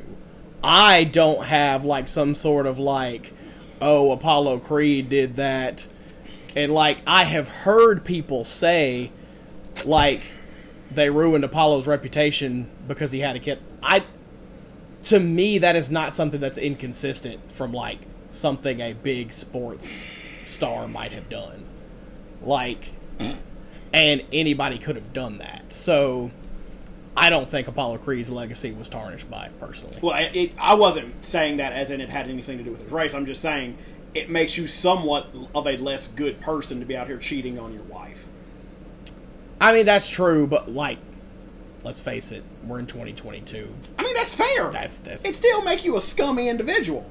I mean, like, I mean, yes, he did more good than bad, but you cheated on your wife, so you're not a great person. Uh, yeah, I mean, And I would feel the same way if like it wouldn't make any sense for the character, but if they like came out, But and, that's like, like- Creed that's- Four and like that's Rocky retro. had That's retroactive though. Like you know, for like thirty years, that would not have been the case. And like my point was like I mean, yeah, that's fair. that I'm was just, like I'm an just iconic. saying that was an iconic black character that was not super. Well, I'm not saying that he's still not iconic. I'm just saying right. he's somewhat of an asshole, and being an asshole is kind of a part of his character anyway, because he definitely an asshole in Rocky too. Yeah. And he was a dumb asshole in Rocky Four who got himself killed. Spoiler alert. Although, if you haven't watched Rocky Four at this point, that means you also didn't listen to our podcast and you were slipping, Facts. slipping harder Do than bet. Apollo was in like the first round of that fight. Mm. Mm. Too soon. It was like It will forty always, years It ago. will always be Forty too years soon. too soon. It will always Oh, be okay. too soon. So I feel like it's time for us now to delve into the world of a Belgian man and talk about murder, mystery, problematic individuals in your movie. Talking about Armie Hammer. Let's do this. So, um, when Murder on the Orient Express came out about five years ago, I remember being excited about it because I love mysteries. Mm-hmm. I love those. I love. I love the whodunits. I love the clues and the knives outs. You Yeah. know, I love And there's something really cool about a who done it in a situation where people can't run away. Right. So I I absolutely love the concept. That movie was beautiful. It was gorgeous. The way Kenneth Branagh directed it, um, his performance was like very committed. Um, it had like this great ensemble cast in it. Um, like really, really good actors. Michelle Pfeiffer, uh, Johnny Depp, Josh Gad was in that movie. Daisy Ridley. Um, Wasn't Leslie Odom Jr. Yes. Leslie Yeah. Odom Jr. was in it. So there was like a lot of um, Johnny Depp. Penelope Cruz. Oh yeah. There were there was a yeah there were a lot of like really good actors in that movie, and my takeaway from it at the time, and I rewatched it again this week as well. Uh, it was the first time I'd seen it again um, since when it first came out. But my my thoughts were that it looked beautiful, it was acted really well, but somewhere around like an hour into the movie, it starts to drag. Yeah. and it doesn't really pick up again until to the end really Willem Dafoe was in it. uh yes he was and i love the music i love the reveal and how emotional it is i love the twist but it was predictable because as corey once said look they're on a train and everybody could see everybody Mm-hmm. the way that train was designed it, it doesn't take much to start to piece together that like the only way they could have gotten away with that is if they were all in on it. Everybody did it And so, spoiler alert for Murder on the Orient Express. for a book that's been out since 1934. that had multiple film adaptations before this one. um, everyone done it, Everybody, and of course, the only um, person that didn't do it was Johnny Depp, and he was the one that Poirot- got done in. Poirot is um, he has this rigid moral compass, and it's sort of the first time he's encountered something where justice would not be to turn these people in, from his perspective, because Johnny Depp's character was such a horrible human being, and he did such a terrible thing that he believes that that justice is best served by letting these grieving people go about their lives Yeah. and learn to heal. And it's a beautiful moment. The music is beautiful. It's a it's a very thought provoking and nice philosophical ending to that movie, which I thought was an okay movie. Mm-hmm. It was not one of my favorites.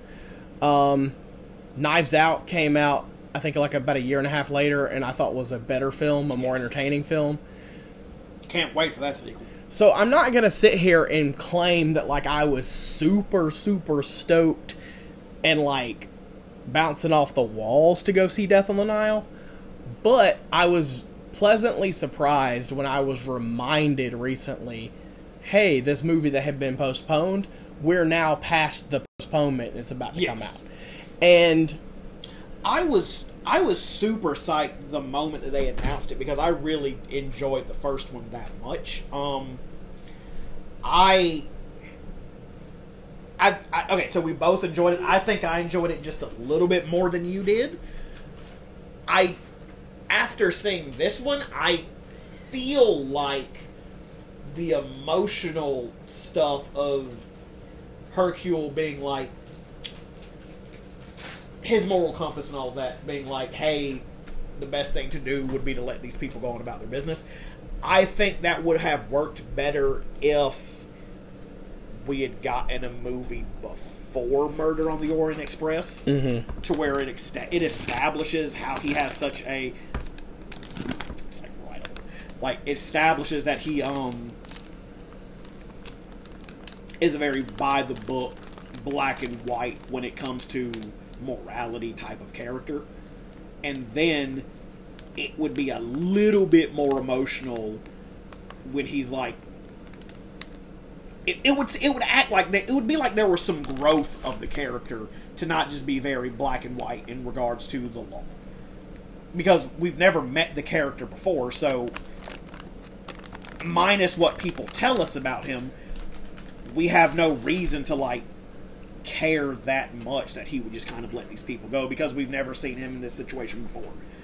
Uh, but that being said, I enjoyed the movie regardless. When they announced Death on the Nile, I was super stoked because they were they they teased it at the end of Murder on the Orient Express and he was like, "Oh yeah, I've got to go. I've got a case in Egypt that I've got to go take care of." I think this is a better made movie. It's a better story. Also, uh, it it doesn't. If you're paying attention to the movie, it doesn't really take you that long to figure out who probably did it. And we figured out who did it like, Yeah. in the first thirty minutes of the movie. yeah, Uh, but it's a more interesting who done it than the first one. Yeah, so I think um again like obviously this has another stellar cast. Yeah. Um uh Kenneth Branagh's back. Kenneth Branagh is even better in this movie. Gal Gadot um Gal Gadot, uh, Letitia Wright. uh, and uh, Uh, Russell Brand in I a was serious role. Literally about to call that man Aldous Snow. we got to do something. Um African child. Uh, uh yeah, Russell Brand in a serious role. Yeah. Uh Armie Hammer um yeah. Yeah. Uh, the actor who played the cousin, I don't know who that is, but he was a good actor. Leslie Rose. Uh, Rose Leslie, Leslie. yeah, Rose Rose Leslie. I always yep, get yeah, yeah. mixed up. Um, uh, yeah, it was another like really good cast. Um, and I actually loved everything about this movie more. I love Yeah. the setting. Yes. I love seeing Egypt. I love Oh, the, yeah. I love how the music reflected that. I love that party boat they Well, were on. the train got kind of boring after the first Right. 15, 20 minutes of them being on it because there's only so many places you can go. The coolest scene with the train is when they do the overhead shot and you see people walking throughout the train. That's the coolest thing that happened in that whole movie as far as the setting goes. This one, you're on the boat, but you're also in like Cairo or some other places. They're different set pieces so that different things can happen. yeah, and I I loved Egypt. I loved the boat. I loved the the pyramids. I, I love, love- that one scene with Gal Gadot as like Nefertiti or Yeah. Isis or whoever she was supposed I to be. I loved. Um, was that Annette Bening I'm gonna check and see. who played I, who played the um the, the jazz singer? Because I Oh, loved uh, because I loved that too. I love her. Like, okay, so I loved her character. I her loved interactions with Poirot. with Poirot. I loved It is Annette Bening. I loved Letitia Wright's character, who was her niece and like her business manager or whatever. Um, I loved all of that. I thought it was really cool. And then, um, I thought the mystery itself was better. Mm-hmm. I thought the fact that multiple people were killed in this movie Yeah, made it a it gave it a more dangerous feeling throughout. I thought that I also like that it. So, and I haven't seen Murder on the Orient Express since I saw it in theaters when it came out, but I feel like once they were on the train, the death happened very quickly, mm-hmm. which causes it to kind of drag out because you're kind of just like, we know who did this, and there's still 30 minutes of this movie left. Whereas, let's just spoil who dies in this one. so Um, so So what? So, so spoiler alert! I'm gonna give you guys about ten seconds to pause and then come back after you've seen the movie if you want to hear the rest of it. right, Please do that. All right. So for those of you who are still with us, um, we're now gonna spoil what happens in the movie, um, and it's about an hour into the movie. yeah, Um, um, we always call her Gal Gadot because that's what everyone calls her. God love her. Her name is Gal Gadot.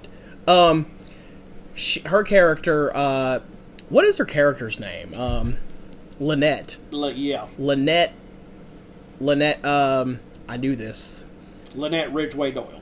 L- Lynette. Lynette Ridgeway. Lynette and then she marries Armie Hammer, whose last name is Doyle. Yeah, Lynette Ridgeway, who's like this, like she's famous because she's rich. She's like really rich, and her character, um, dies. She's the one that's found dead, but then Brutally murdered shot in her sleep in the head. in the head. Um, but then, 22. but then there's like other characters die also. Mm-hmm. Uh, Rose Leslie gets um,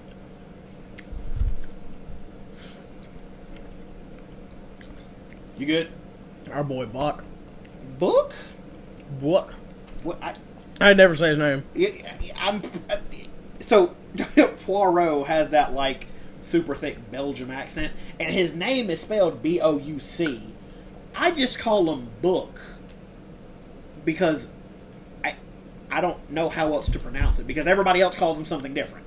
You got Poirot with like the Belgium accent, then you got other people with like a French accent, and then some people with an American accent. I'm just I'm going to call you Book. Your Book. That's all that matters. Um, but he gets it. I think the most brutal of them all because he gets shot in the throat. Mm-hmm. God, it was dark. And I will say this. I I don't even need to talk about the end and, and who actually did it and all that to express how I feel about because I knew almost as suddenly as I knew in Spiral about who, who the new Jigsaw was. I knew who did Lesbian, this. we knew before. We knew the moment they announced who was in the movie who was going to be doing the killing. yes. The only question was, were they going to have any help? Right. and they did. Um, so it's not so much that like this movie does a better job of hiding who the killer or killers are than Murder on the Orient Express because it doesn't. It really doesn't. It's just it that telegraphs it very early. On. it's just that this movie is so entertaining. Mm-hmm. And I was talking to uh, Corey. We came out of theater. He was like, you know, I'm I'm not surprised by who it was, but I thought that was a little obvious. And I was like, well, what you got to think is that this book was written like so long ago that like these tropes and, and cliche were not cliched yeah. at the time. Like, so, you know, it's a faithful adaptation of that novel, so uh, it, it keeps what is now sort of a quaint twist, but at the time was considered to be one of the best uh, mystery novels ever written, one of the best twists ever. Um, but this movie does not do that thing where it drug. Yeah. It starts dragging in the middle like um, Murder on the Orient Express did. This movie gets more Well, it- intriguing. It, helps with the fact that the first murder is like isn't until an hour into the movie, Right. And then this is going to sound very morbid, but it doesn't drag because they just keep killing people. Right. I really enjoyed learning more about Poirot. Yeah, Uh, I enjoyed the flashback sequence. Um, I I love. we got an origin of the mustache, yeah, which I never thought I would want or need, but it makes sense, especially also- since he's a character who is so. He he is an emotionally damaged character because he lost the love of his life and he blames himself, and so the mustache ties into that, which makes it very poignant and moving when at the end of the movie he shaves the mustache off. yeah. I I I think that this might be my favorite performance by Kenneth Branagh. And I've seen him in a lot of movies. Um, I think he was actually really good as Hamlet in that one Hamlet movie. I mean, none of the other roles Um, were compared to Gilderoy Lockhart, um, the greatest wizard of our generation. he's like, they're like, we need. This is your moment to shine. And he's like, very well. I'll just uh, be in my office. Um, It's a shame I didn't get here sooner. I knew the exact counter curse for this situation. I'd have, I'd have but I really, um, I th- Kenneth Branagh is a very talented actor, um, a very talented director. I I think his reverence for this material is what makes it uh, infectious. He's, he's he sort of like manages to pull this together and make it relevant in 2022. And this might be my favorite Kenneth Branagh movie, and that's saying a lot because I really enjoyed the first Thor movie he directed. Um, Yeah. like, I I really I I left this movie going okay. Uh, in 2022 so far, I think at the theaters I've only seen two movies, um, Scream, and this, and I mean I, I I like Scream all right. We talked about that in that podcast. Like I didn't I didn't hate it or anything like that.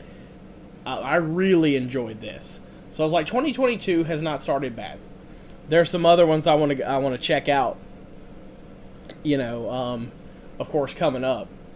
We've got Uncharted, the Batman. Oh, we secured our tickets to to see the uh, Batman fan first experience in IMAX Oh yeah. on March 1st. So can't wait for that. Um, Bro, but- you've seen at least three. Bro, you forgot about Moonfall. I did because I blocked it out. but well, you know what? You know what Meat Loaf said. You've also saw The Kingsman. Was that this year? Yeah. Two out of three ain't bad. Two out of four. Three out of four ain't bad. Three out of four ain't bad. oh man. Okay, so out Um, of out of all of the movies that I've seen in theaters, Kingsman was good. so I've been keeping a. I got a list of all of the movies that I wanted to see this year, and the ones that I have, I've like put a check mark by them and what I rank them out of all of that. Kingsman, solid eight out of ten. Especially that uh, Adolf Hitler after credit scene. They were hyping that man up like he was Thanos. Uh, Scream, seven and a half out of ten. Macbeth, seven. Death on the Nile, solid eight. Yeah, Solid I agree. eight. I agree. I agree. It's about an eight, an eight out of ten at least. I really enjoyed Death on the Nile. Um, I left it wanting to see more of this character. Yes. So uh, there is another one, and the name escapes me. There's another um, Poirot centric novel that Agatha Christie wrote that a lot of uh, the sort of Agatha Christie, I guess, like hardcore fans, fan fanboys, fangirls, whatever, um, claim is the best Poirot novel, and I'm hoping that maybe we at least get that as like a conclusion to a trilogy. But I know in an interview about four or five years ago, um, Kenneth Branagh said that he was hoping that there might could be uh, sort of Agatha Christie universe of films created using uh, not just Poirot but other characters from the other uh, stories and novels. So I, I mean, I mean, much like The Great Gatsby, I'm pretty sure all of those books are in public domain. yeah. We'll do it ourselves. It, right now, Kenneth Branagh has my attention and my respect, and I'm willing to watch whatever he wants to do right now. Yeah. Um, so I mean, that's pretty much how I feel about it. I would definitely recommend that everyone go watch Death on the Nile if you're into that kind of thing. And speaking of that kind of movie, uh, we got just a tiny, tiny, tiny glimpse, first look at Knives Out 2 from Netflix recently. Wait, what? Yeah. Oh, so literally all it is, literally all it is, is it's a, it's a little teaser that Netflix put out for like things that are going to pr- premiere on Netflix this year. Mm-hmm. And at the very, very, very end of it, you see some like people walking onto a yacht, and you see Daniel Craig, and he turns around and like takes his glasses off, and it's like Knives Out too. I can't wait to get more of that Kentucky Yeah. Fried bullshit accent. Benoit Blanc. That's another one that also got a drug in the middle, even though it was a great movie. Really good movie. Uh, and It a, another would, great, make, great cast. It wouldn't make any sense, but I would love for there to be a scene where he goes to talk to Chris Evans, uh, Hugh from the first movie in prison. Yeah, in for a penny. I, oh, that was a choice, and I loved it. I hope Chris Evans comes back. He ain't got no more Captain America to worry about. Oh my god. Well, that, that's what I was about to say. So, everyone knows that Chris Evans is a great actor, but you for like I kind of forgot what all he could do because he was Captain America for so long, and I I love Chris Evans as Captain America, but like besides Snowpiercer, I don't think I saw a Chris Evans movie other besides his Captain America stuff during that entire run. So it was so refreshing to see him play something that some something that was so completely different that I was like, I need more of Chris Evans as this like swarmy jackass Yeah. because he's so good. Also, he's a native Bostonian. Give him some roles where he can use that Boston accent. Give me a Chris Evans, John Krasinski Boston buddy cop movie. I'd watch that. Don't put uh, Benevol Otter Patch in it because I've seen his Bostonian accent and it's bad. I know what you're thinking, but he was so great as a Bostonian in Black Mass. He wasn't. He wasn't. It was a great movie, but that man's accent was atrocious. It's as bad as Jeremy Irons' accent in Beautiful Creatures, where he plays a Southern gentleman. Have you seen that movie? It's terrible. Well, okay, actually, okay. To be fair, to be fair, the movie itself, it's not great. It I. It's not the worst thing I've ever seen. I want to say Michelle Pfeiffer was that one too. She is, as is Emmy Rossum. And the guy that played Han Solo in Solo. Which is why I was not excited for him to be Han Solo in that movie. But yeah, no, everybody has atrocious uh, Southern accents. Everyone sounds like they came straight from the plantation. and the movie is set in like 2016. That's problematic. Jeremy Irons is talking like he's Foghorn Leghorn, and then everybody else sounds like they're just. And I can say this because I'm a black man. Everybody else, minus the black lady, especially Jeremy Irons' family, sounds like they're waiting on the colored folk to bring them some sweet tea and lemonade. I'm just like, that's not it. So- also, Impulse from Smallville's in it too. Um, uh, He so struggling. before we wrap up here, I do I do want to say we got a first look um, with some some photos at um, Lord of the Rings: The Rings of Power, which is Amazon's Really thought we were about to talk about Black Lightning. um, Amazon's uh, five season, one billion dollar investment. And the reason I bring this up is one, um, Robert Aramayo, who we call Ned Patrick Harris because he looks like Neil Patrick Harris and he played young Ned Stark in season six of Game of Thrones and the Tower of Joy flashbacks. He's playing young Elrond. I knew he was in this, but I didn't know he was Elrond.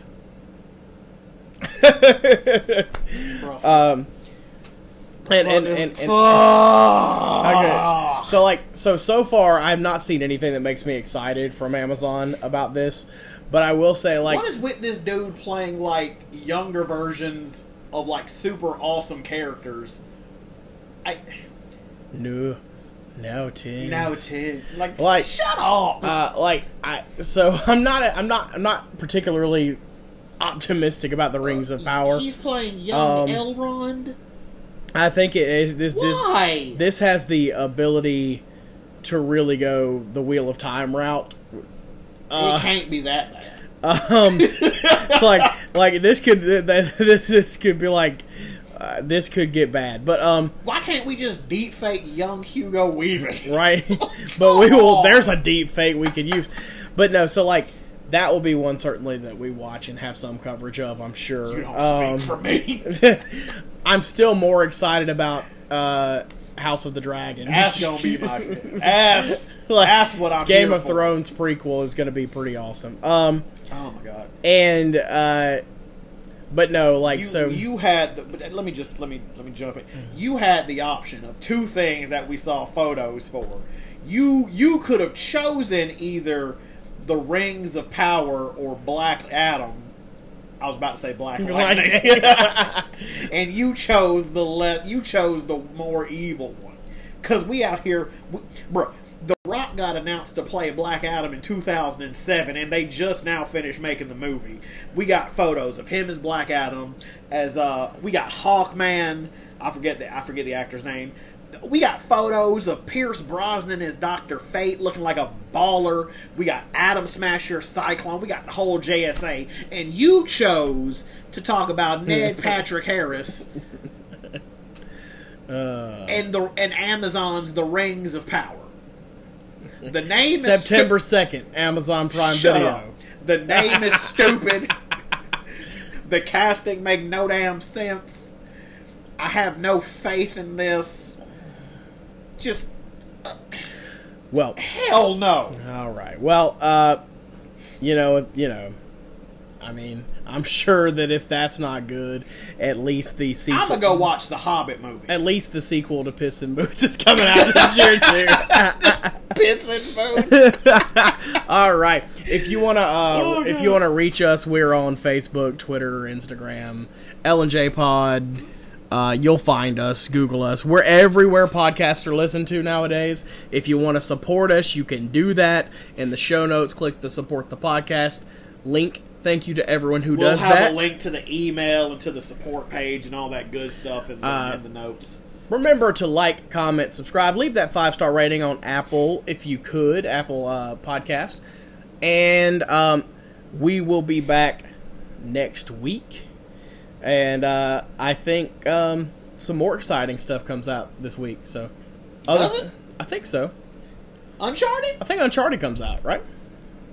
Let, hold on. Maybe hold so. on. I can, I Maybe can, so. I can do this real quick. Uh, I'm gonna go check out Licorice Pizza. I might do that tomorrow. gotta watch Uh, that too. The new Paul Thomas Anderson movie, so we'll check that out. Oh That- yeah, yeah. So- Uncharted in six days. yeah, and then yeah. the Batman in twenty days. All right. And then, if you don't have any Galentine's plans, Magic Mike Galentine's Day event, and, and it opens tomorrow.